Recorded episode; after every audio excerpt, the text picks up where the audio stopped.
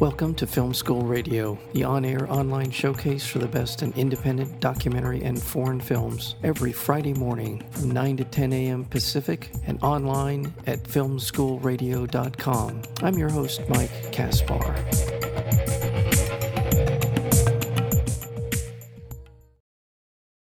At a time when America is ripping apart at the seams, The Reunited States is a powerful and urgent documentary that follows the unsung heroes on the difficult journey on bridging our political and racial divides. Susan Bro lost her daughter when a car drove through a crowd in Charlottesville, and David and Erin Leverton, a Republican couple who traveled all 50 states in an RV to find out what divides us, are just a few of the characters profiled in this film.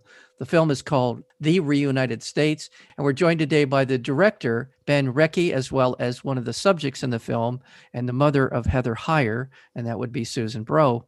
To both of you, welcome to Film School Radio. Thank you so much for having us.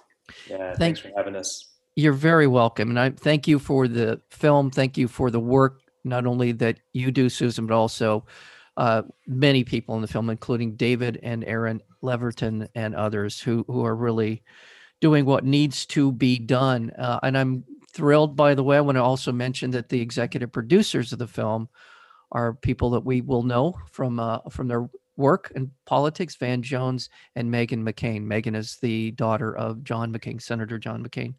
Ben, what inspired you to move forward on this project?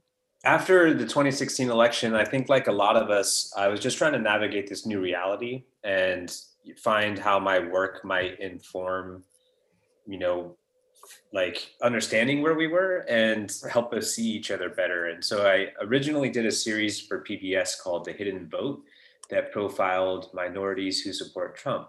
And it was like, we did an episode with Muslims for Trump and LGBT for Trump.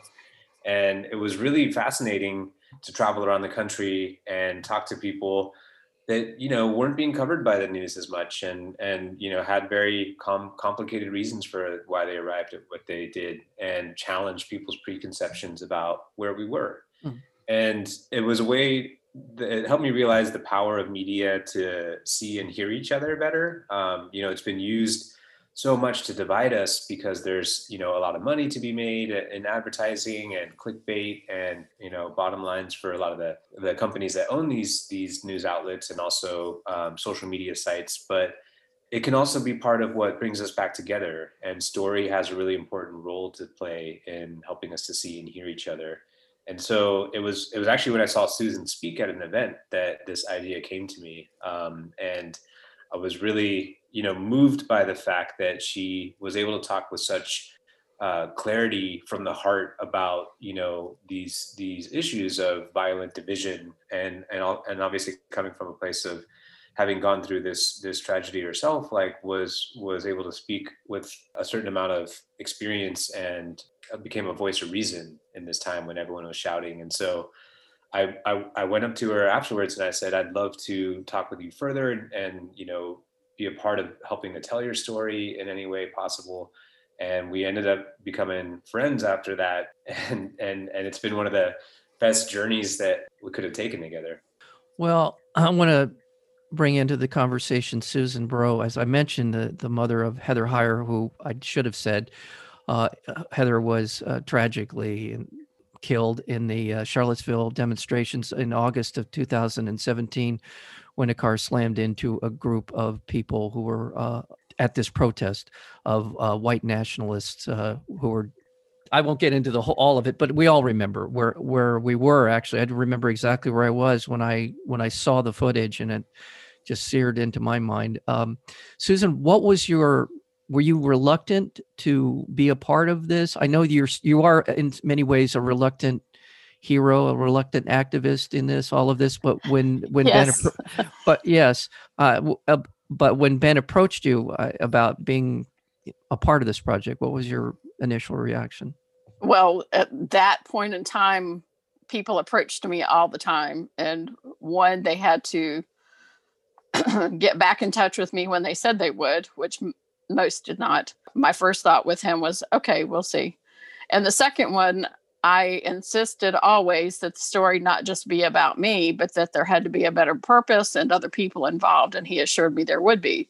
So speaking to future and or current film people, let me say, winning the trust of your subjects is paramount. You don't always have to develop a close bond in the way that Ben and I have, but you do have to be trustworthy, listen to them, and follow through. And Ben definitely did that with me. I had no idea where this was going. I just let him follow me around for a while. Well, we see you, and as I mentioned, David and Aaron, and there are others in the film. And I thought one of the strengths of the film is it's a telling of our different perceptions of one another without rancor, without the sort of the vitriol that we often are subjected to, depending on what news sources we choose. And Ben, you mentioned this, and I don't want to start getting too far into the weeds here, but you mentioned something I think is incredibly important. And we live in a world now where you mentioned clickbaits, and you know how we get our information now is we shop for our source of information. What information stream, what ecosystem am I going to be a part of that tends to reinforce what I think I already know?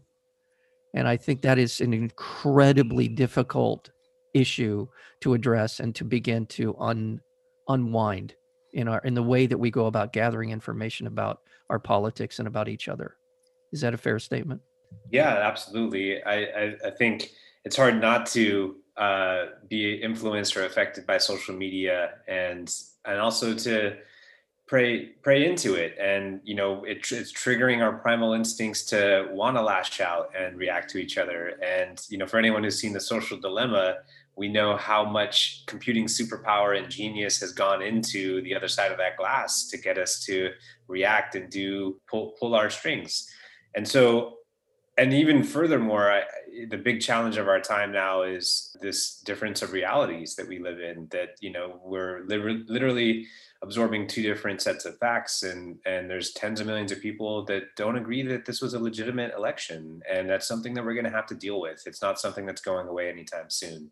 And so, and I don't necessarily, when I say that, think that the solution is you have to agree with our facts or else we can't even start to talk. I actually think we're gonna have to feel our way through this, and that we're gonna have to find where our common pain is and why we don't see a shared future together and how we can address that. And so for me, like when you talk about the film and what our hopes are for it, it's really that it's not so much about people on the left or people on the right. It's whether you're open-hearted or closed-hearted. And that's like a very different way of looking at it, you know, because I think there's those kinds of people exist all across the political spectrum. And, you know, as me who started further left than I am now, and not necessarily that I've compromised what I believe, but that like I have started to listen to people that I disagree with, and it's made me a better advocate for what I believe in.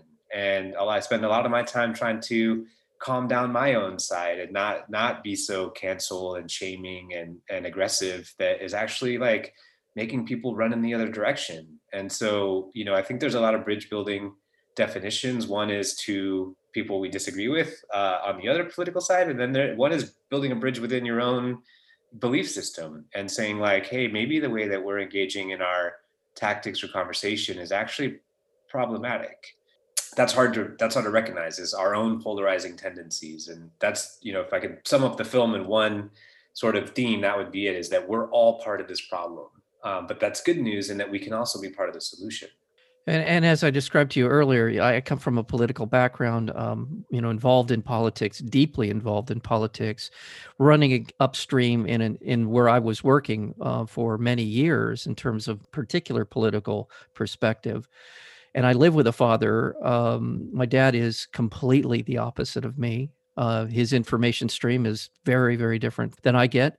And so what I like to say is that there's a lot of truth on both ends of the spectrum. And in that there's a lot of things that it's just a matter, oftentimes it's just a matter of naming these issues in a way that is common. We speak different languages on both sides of the opposite ends of the spectrum, but we're not that far removed from what we're concerned about, you know, family issues, wealth issues. There are a lot of things, as you say, and it says in the movie, there are a lot of things that we have in common. I think we just speak very different languages at this point. I'm so glad people are making the effort. And it's so glad, again, with the people like David and Aaron Leverton, who was a Republican consultant who went out around the country and came back with a very different perspective on our country. And for you, Susan, as you travel the country, what are you finding? When you walk into a room full of people who don't know you and don't know what you're going to say, what are the things that you're hearing? I'm hearing a lot of confusion and a lot of hurt from people. They want to reach out, but they feel very attacked by the other side. No matter which side they start from, they feel very attacked from the other side.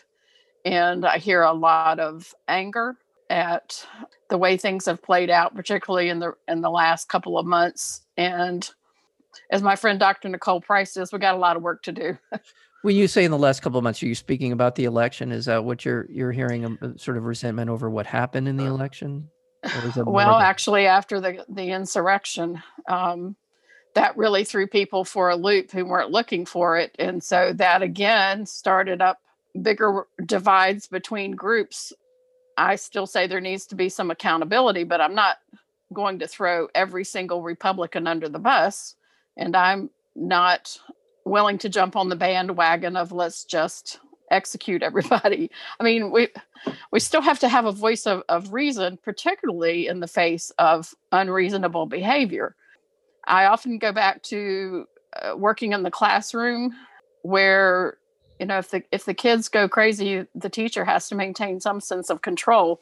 We as adults have to maintain some sense of control of ourselves as we hope to instill control in other people or inspire control in other people. I will say that, you know, it keeps coming up in the film, and especially with David and Aaron, and it's hard not to really think about sort of the origin story for why we're so divided. And I keep coming back to one word, and it's race.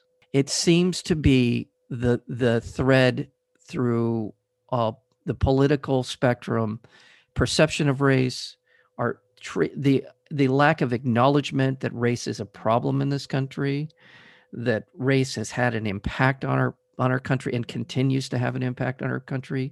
I look at Donald Trump. I'm going to get a little political here. And when I look at Donald Trump from the very beginning of his campaign, the first thing almost out of his mouth had to do with race in this country.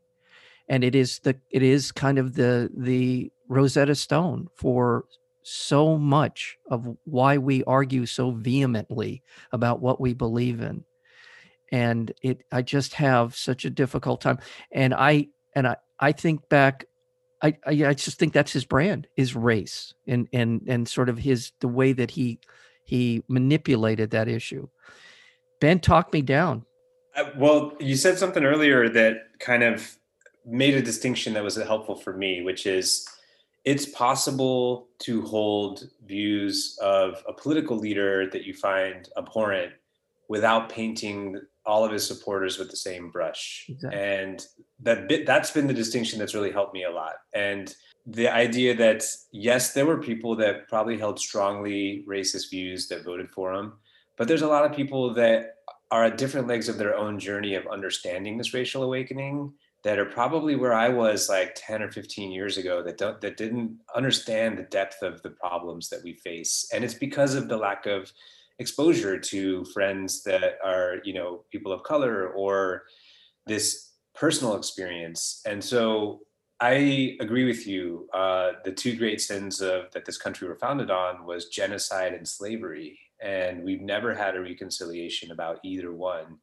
And what would that even look like now? That, you know, how do we even do that? It's almost got to be like a personal reckoning, which is happening, you know, especially last summer. We saw it really scale to a level that we hadn't seen on the forefront since the 60s. And so I do think that we're making massive strides in the right direction. And for me, what I hope the film can do is discuss issues of race in a way that's more patient and compassionate, because again, the more that we shout at people and say, you know, you're racist for not understanding that racism exists, the harder it is to invite people into that conversation and hold their hand through it and kind of say, this is actually something I had to learn too, you know? And the other thing about the film that we hope comes out of it is that it's not the responsibility of people of color to educate us on the injustices that are there. Like, we have to talk amongst ourselves. You know, I as a half white person and half, son of an immigrant, can relate, because again, like, it just wasn't part of my experience growing up. Like, I wasn't exposed to different communities. And so I agree with what you're saying. I guess my only hope with this is that there's the way to have the conversation is a little bit more patiently. And there's a lot of threat that the white community is experiencing right now, this sort of white rage and white lash, whatever we want to call it, is because, you know, the social order is being upended, and they feel there's a sense of loss, but they're not being allowed to grieve for that loss. Instead, they're being shamed, being like, you should feel terrible about this the whole time. And so, you know, on the one hand, you know, taking what they feel is, you know, has been theirs and saying you should feel terrible about it. So I guess, yeah, my hope is how do we provide that space? I don't know, Susan, what do you think? Well, I've been fortunate to have two very strong mentors, actually a number of strong Black women mentors who have been willing to take the emotional time to include me and several others in anti-racism education. If you are so fortunate to find such individuals, by all means, follow them, learn from them, but also be respectful of the fact that you are causing them pain to have to discuss it, and that you are causing them injury to have to discuss it, and you owe them reparations for taking the time and energy to do so. But there is a journey of education. There are so many book lists out there that are available to educate yourself, but you really do need to learn under strong Black leadership, because we grow up in a white-centered society, and so we fall back to that. It's the very air that we breathe. And as the Levertons will tell you in the film, they had no idea that there were other ways of living. I was vaguely aware, but definitely have gone on a long journey. And I look at the film now and I go, gee, I would have done that differently. I would have handled that differently. I would have followed through with them. I would have empathized more.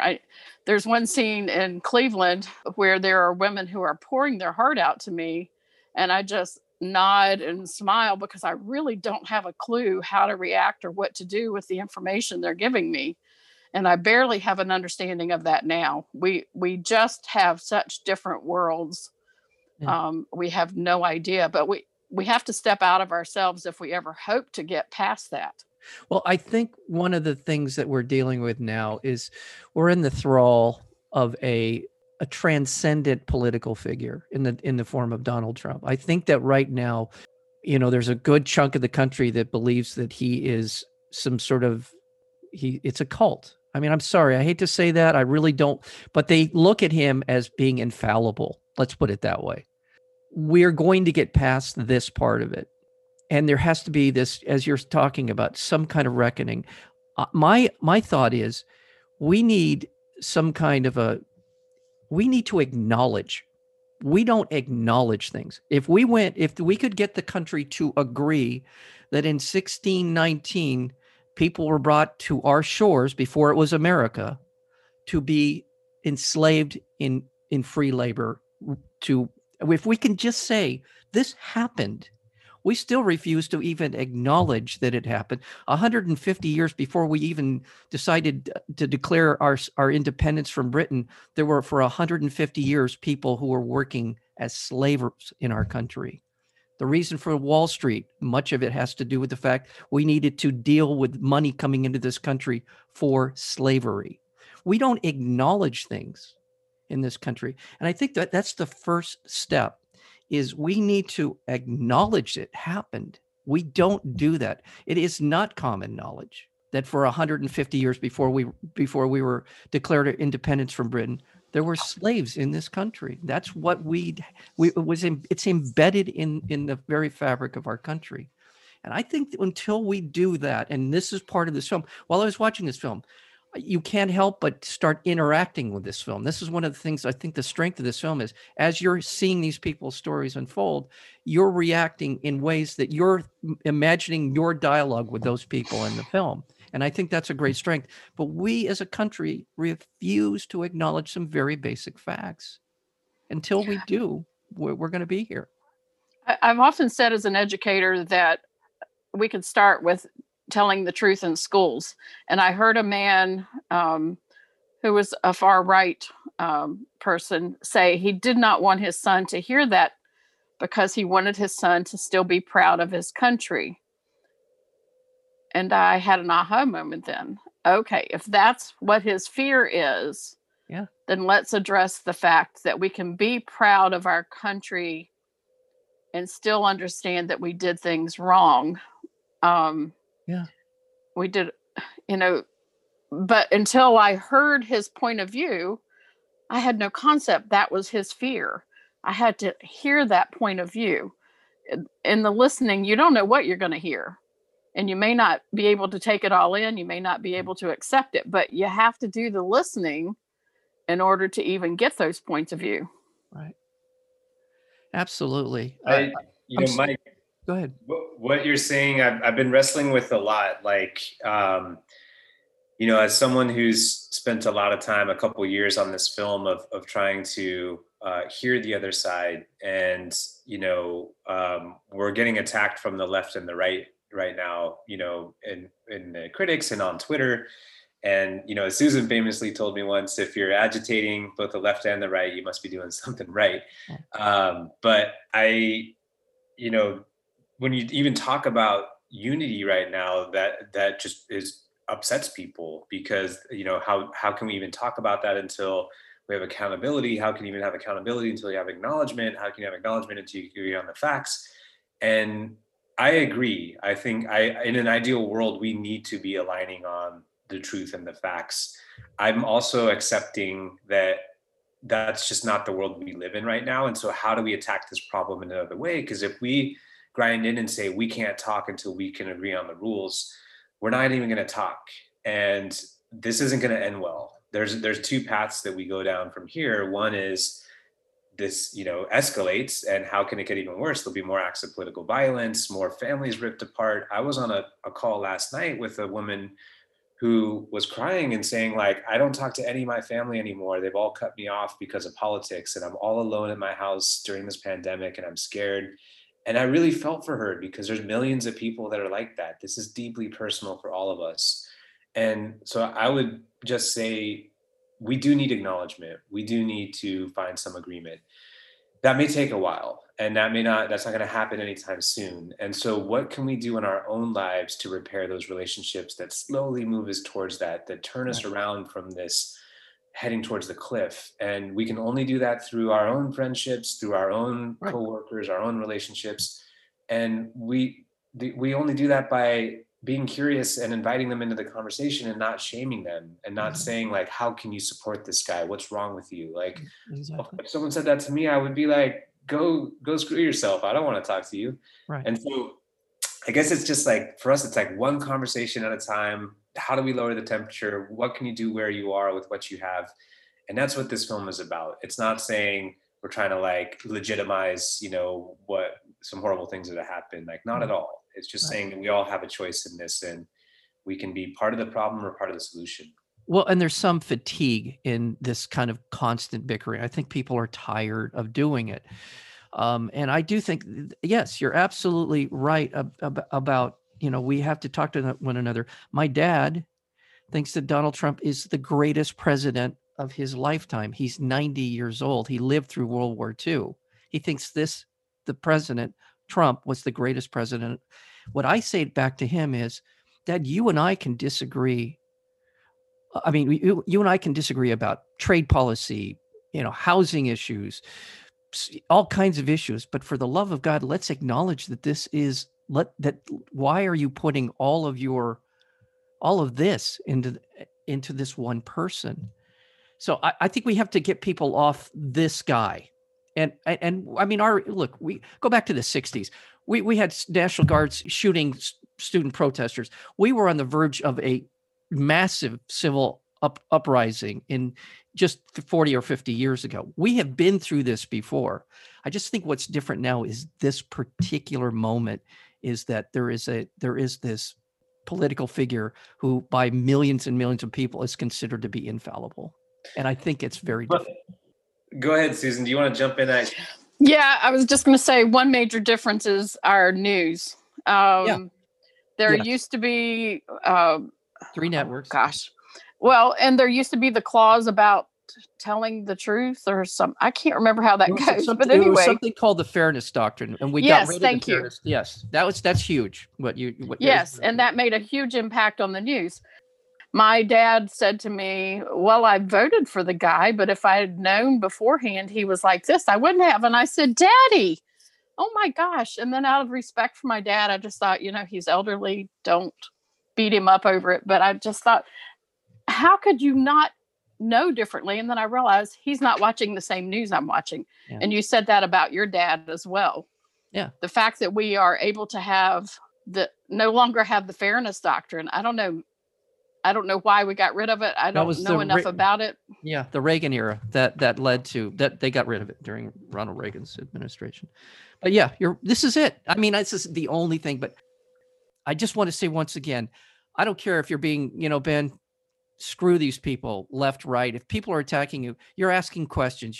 This is all you're saying. I want a way forward. We all want a way forward. I want to be able to talk to my dad and not worry about whether or not he's going to pop a vein because I said something or feel like he can't say something to me. And this is ridiculous. We can't have a democracy if we can't talk to one another. And yeah, just on that point, that we've launched a website in conjunction with the film for exactly that, to provide people the tools of how to talk to family and friends. It's called reunitedstates.tv. We just launched it, and it's made in conjunction with the Braver Angels, and so it's really exciting because people, a lot of things we're saying and doing, trying to change someone's mind, is actually part of the problem. Like, we shouldn't go in trying to change someone's mind. We should try and understand where they're coming from, and it's really with family, it's much harder because we have a history and there's long, complicated relationships and other emotions tied up in it. And so I think we're not alone in this, but I do agree with you. Like, if we dig in our heels and say they're the problem, like we're not offering solutions. Like, this doesn't end well unless we take ownership over it for ourselves. And so for us, I don't mind the critics, I turn it around and say, like, what are you trying to do to save our country? Yeah. Yeah. Thank you. Reunitedstates.tv. There's a place. It's about the film. There's a trailer there. Take the pledge. There are other things that you can do, and you can join in with people like Aaron and David and Susan and some of the other people who are in the film. And that is find a way forward. We've lost way too much time bickering amongst ourselves. There are so many issues that have to be addressed now, and we've got to start addressing them. Thank you, Susan Bro, for the work that you continue to do. Thank you for stepping up in what had to have been a horrific episode and time in your life. And you stepped forward. And I thank you so very much for what you're doing. Thank you. It's either a choice to step forward or stay there, and I have to step forward. Well, thank you. And Ben Rekhi, thank you so much for the film, The Reunited States, and to your future work. I hope you'll come back and join us again. Thanks, Mike. And keep hope alive. I hope you and your dad find a way through this together. Me too. Well, thank you so very much. We will. Thank you so much. Take care, guys. Thanks, guys.